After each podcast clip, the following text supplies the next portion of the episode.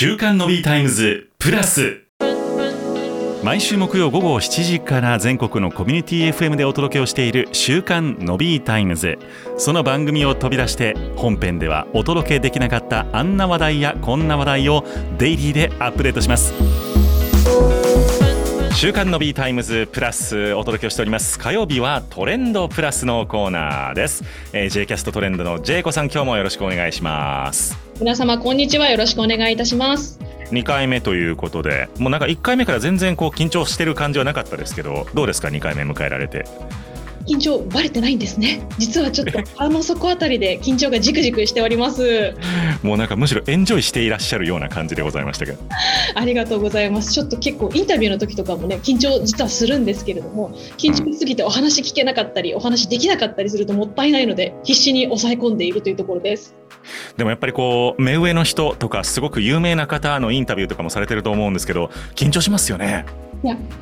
そうなんです。オーラがすごくあって圧倒されると言いますか、まあ、でも大体そういう方ってこちらが緊張しているのをなんとなく察してくださってあのすごく柔和にあのやり取りをしてくださる方が多いのでそのうちに我々もこれはちゃんといいところ一つでも多く引き出さなければと思って頑張れたりするんですけれどもなるほど、まあ、でもそのインタビューを実際に口頭でやってそれをまたあ文章に起こして編集してっていうの相当な作業の中でこうインタビューの記事とかっていうのが作り出されているんだなと僕も何回かねあの取り組ませていただいて思ったんですけれどもあれ記事1本あたりってどれぐらい時間かけてるとかってありますか？そうですねもう分量によってくるんですけれどもあとはどれだけ長い時間インタビューしたかとかにもですけれども、うん、大体私の場合私そこまで筆が速くはないので2,000文字書くのに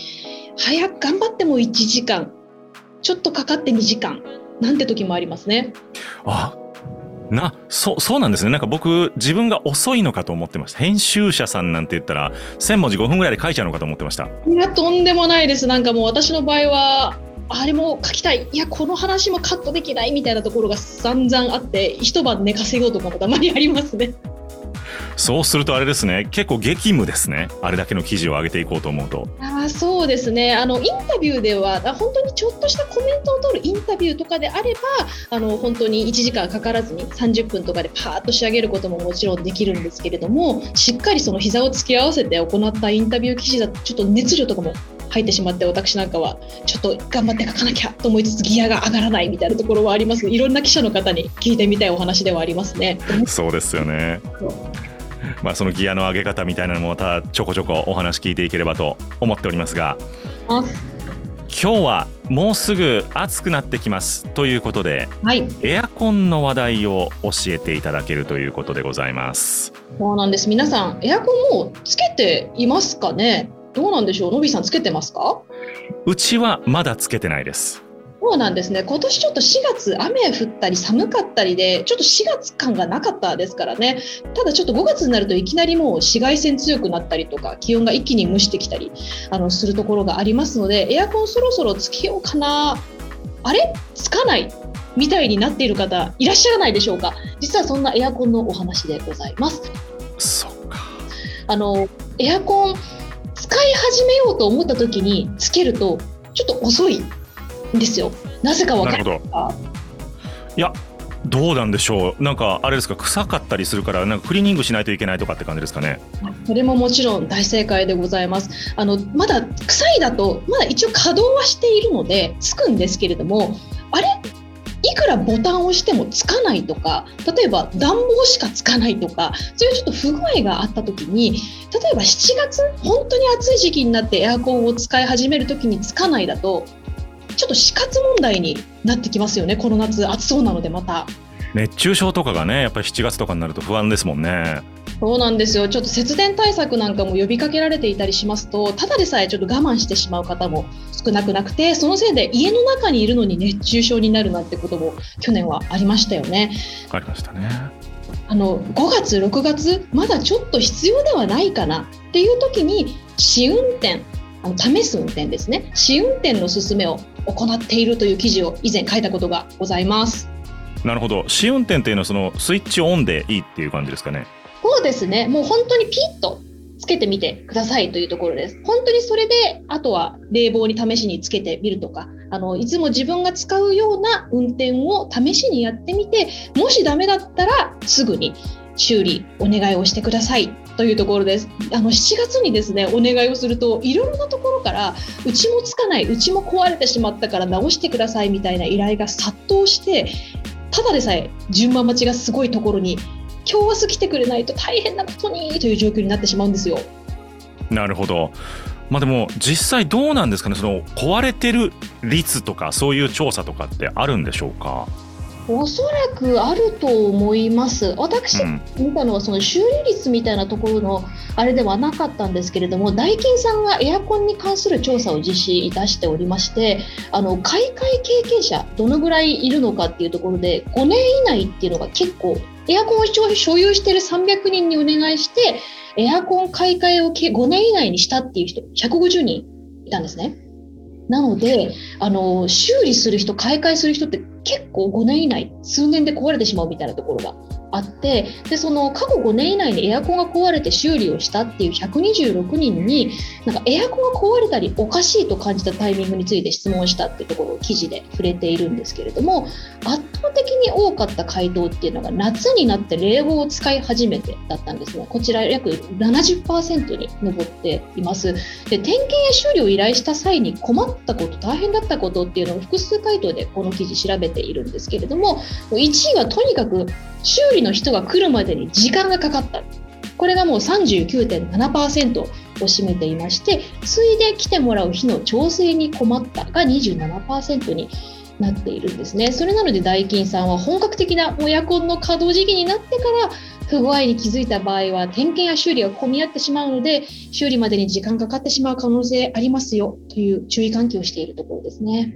なるほど。まあでもそのエアコンってなんか個人的には結構ね10年15年使うっていうイメージではあったんですけども意外とその5年以内に買い替えたりとか故障を経験したりっていう人が多いっていうことですよね。そうですね。思ったよりは多いんだな。私も結構ずっと使っているエアコンがあるんですけれども周りで聞くと確かに2年で壊れたとか4年で壊れたっていう人もいるのでおそらくですが稼働させているのが例えばずっと通年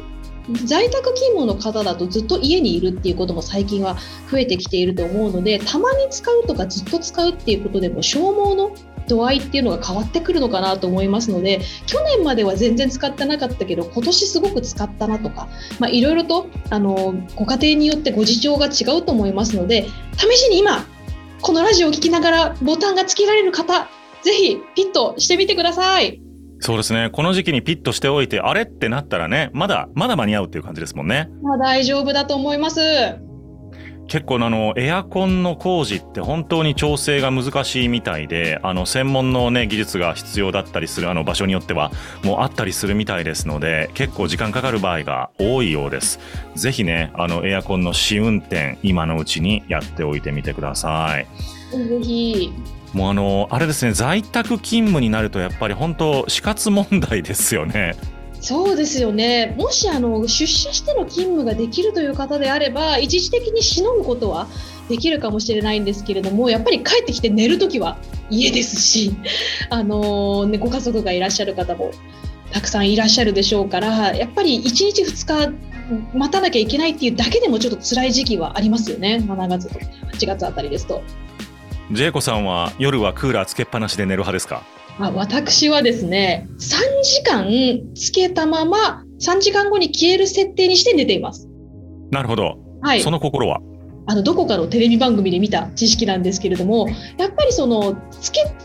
た状態で寝続けると、喉に対する負担が大きいので、朝起きるとちょっとガサガサみたいな声になっていたりする方いらっしゃるんじゃないかと思うんですが、かといって決して寝ると寝苦しくて起きてしまいますよね。で、3時間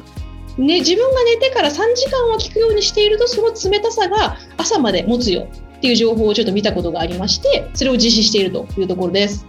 なるほどまあ、あの夜通しねつけてるとまあ電気代のこともありますでしょうし、まあ、それこそ先ほどおっしゃったようなエアコンの寿命なんかにも影響してくる可能性があるので、えー、ぜひともね今のうちに試運転をやってみて、えー、この夏しのげそうかなっていうところ。そしてなんか臭いぞってなったらね早めにクリーニングを頼むとかいうのも必要なのかと思います。クリーニングってされたことあります？クリーニングはねしたことがないんです。ちょっとしてみようかなって思いました。のびさんはどうですか？あれ僕一回したことがあって、あの、びっくりするぐらい、茶色い液体が出てくるんですよ。痛くないですね。こんなに汚れてたのかと思うと、ちょっと怖いです。ですよね。なんか自分で我流で結構小さい掃除機をあてがって埃吸えたからまあいいかなって思うんですけれどおそらくそういう問題ではないんですよね多分埃じゃなくてあのカビ要因が結構大きいんだろうなと思うので、はい、カビはプロに取ってもらうのがよろしいんではないかと思います。その通りだと思います。というわけでエアコンまだ使わなくても生き延びられる時期だからこそぜひともね今のうちに試運転をしておいていただければと思います。というわけで今日も J キャストトレンドの J 子さんにお話伺いました。また来週もよろしくお願いします。ありがとうございました。ありがとうございました